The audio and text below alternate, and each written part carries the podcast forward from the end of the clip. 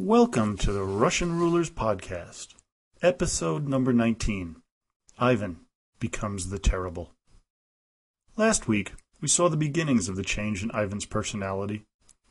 He suffers through the death of his son Dmitri, and then the shattering death of his beloved Anastasia.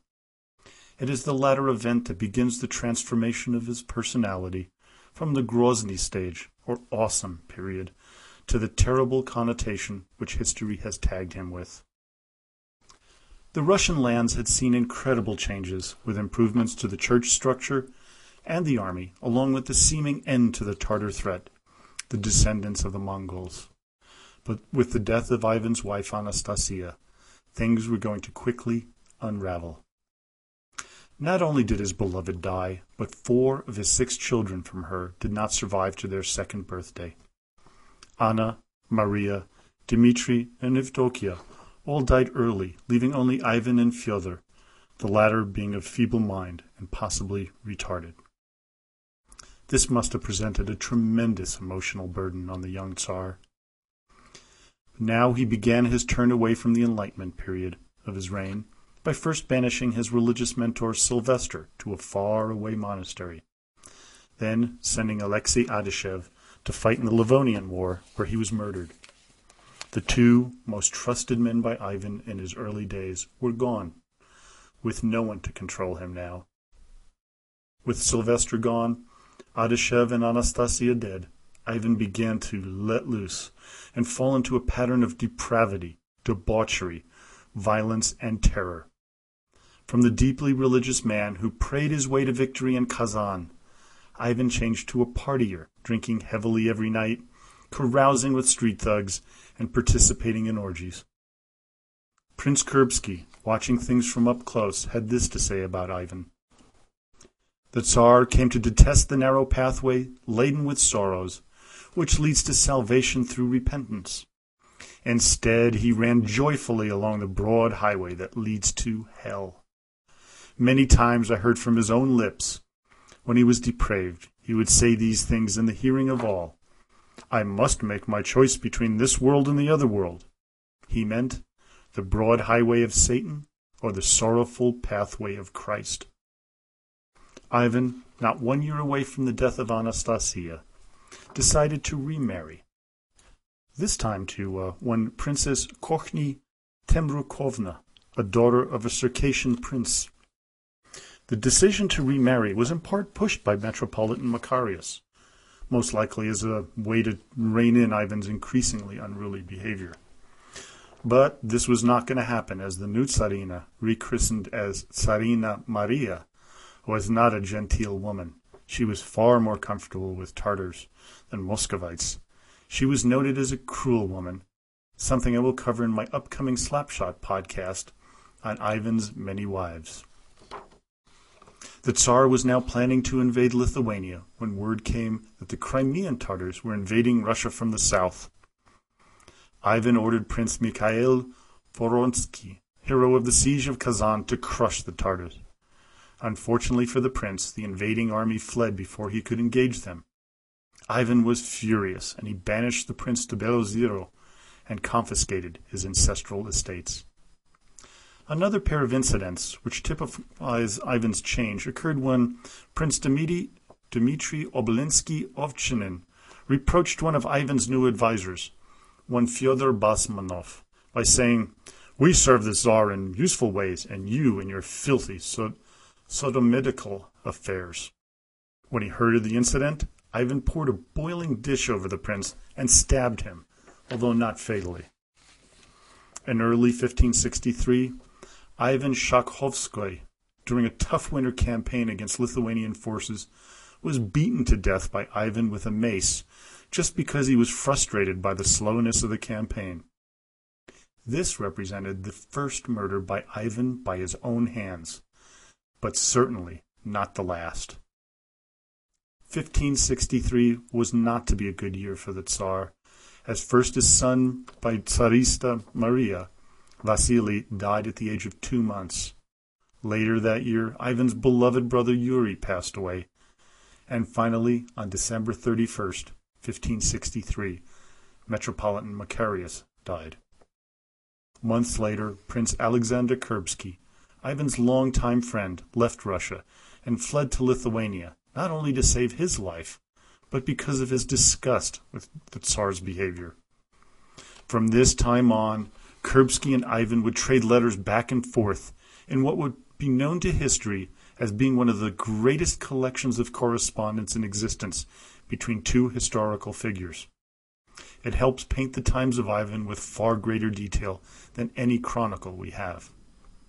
Then, without warning, Ivan left Moscow and headed to one of his hunting lodges, Alexandrovskaya Sloboda, about 60 miles away. No one knew why he left or what his motivation for the abandonment of Moscow was. From the boyars to the peasants, all were concerned and nervous. After a month of waiting, two letters arrived in the capital that was to change Russia forever. The first letter was an angry, vitriolic one, which was written to the new metropolitan Afanasy, blaming the boyars and the clergy for all the problems in Russia, and that Ivan was going to advocate the throne. The second letter was written to and read to the Russian people.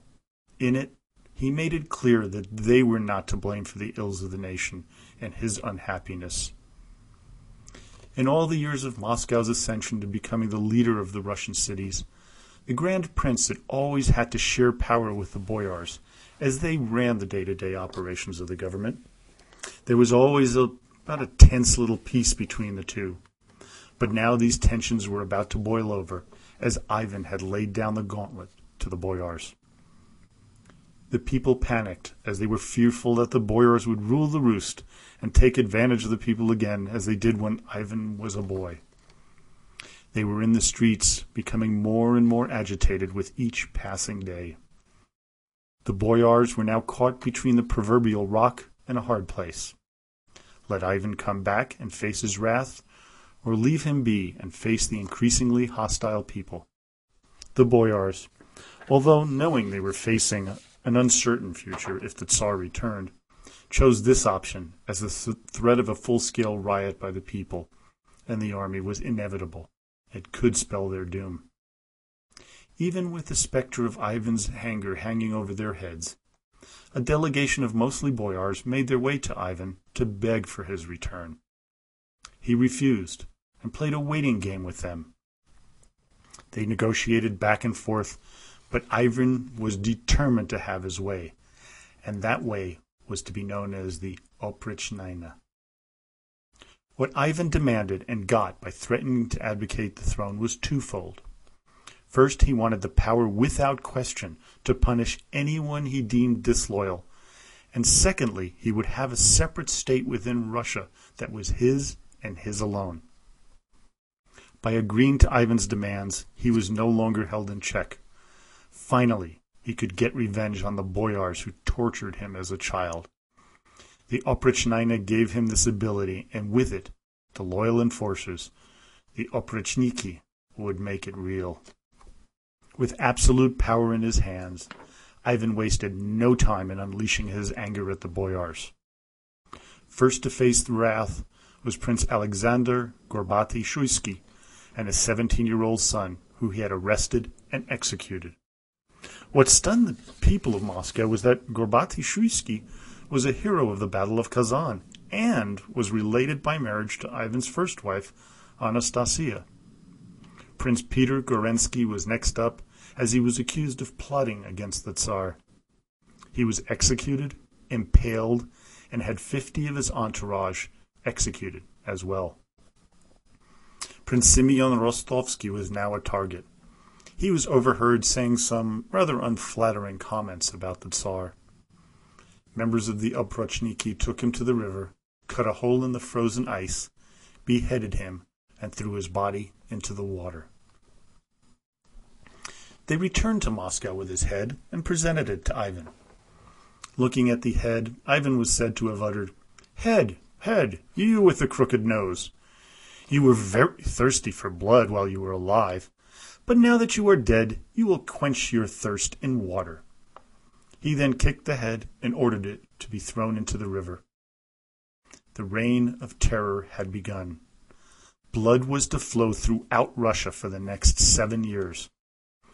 Life in Russia and the very fabric of society was to change in such a way that it would influence the nation and its rulers for almost 400 years. Next week, we recant the Reign of Terror, which will take the lives of countless innocent people and help steer Russia into a perilous age that will put the country on the precipice of destruction. Also, I will be posting two Slapshot podcasts this next week. One will be on the many wives of uh, Ivan, and secondly, I'm going to give a nice little description of the Oprichnina and the Oprichniki. That way, we won't have to put it into, uh, you know, you'll understand the context of what we're going to be discussing this week and next. So now for this week in Russian history for the week of September 5th through the 11th.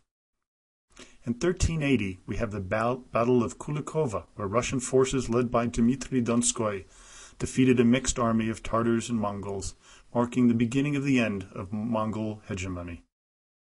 In 1514, we have the Battle of Orsha.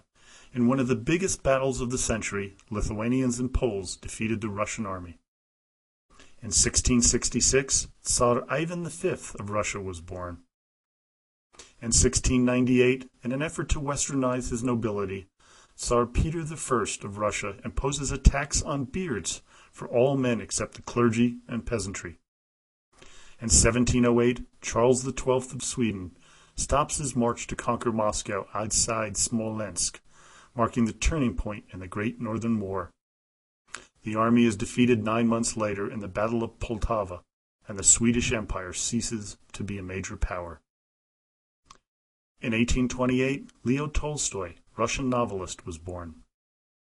In 1905, in New Hampshire, USA, the Treaty of Portsmouth, mediated by U.S. President Theodore Roosevelt, ended the Russo Japanese War.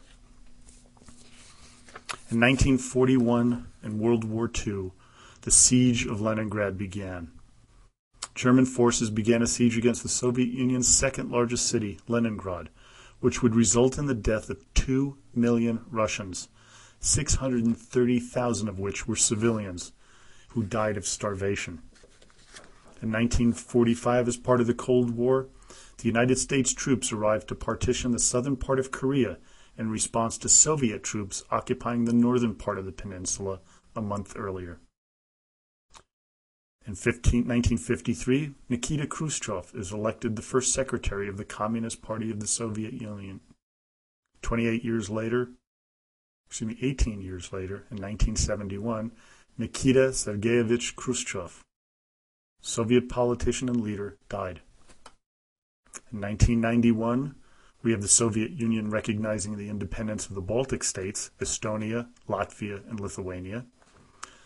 Tajikistan gained independence from the Soviet Union, and the name St. Petersburg is restored, restored to Russia's second largest city, which had been renamed Leningrad in 1924. Well, I hope you enjoyed today's podcast. Don't forget to visit the iTunes App Store and download the Russian Rulers app. And please, visit the websites at russianrulers.podhoster.com. Become a Facebook friend at Russian Rulers History Podcast Ask a question, make a suggestion, and please leave a comment. It really helps make these podcasts exciting for me, as I truly enjoy hearing from you, the listener. And, as always, до свидания and спасибо большое.